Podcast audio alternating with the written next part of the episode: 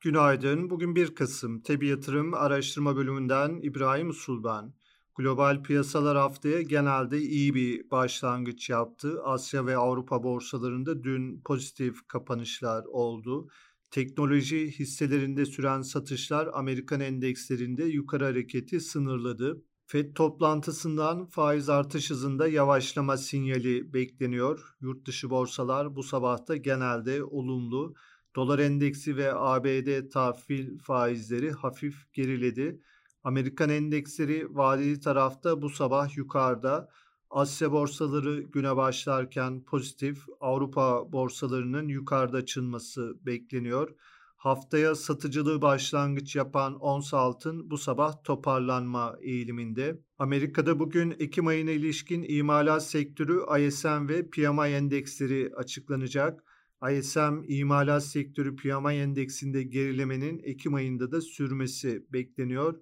ABD Merkez Bankası Fed'in faiz kararı yarın akşam Türkiye saatiyle 21'de açıklanacak. 75 baz puanlık faiz artışı bekleniyor. İçeride bugün Ekim ayına ilişkin imalat sektörü PMI endeksi önemli olacak.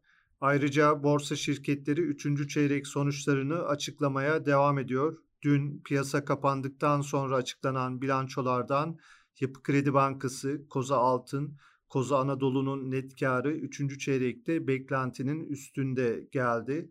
Coca-Cola ve Vestel Beyaz Eşya'nın net karı 3. çeyrekte beklentinin altında kaldı.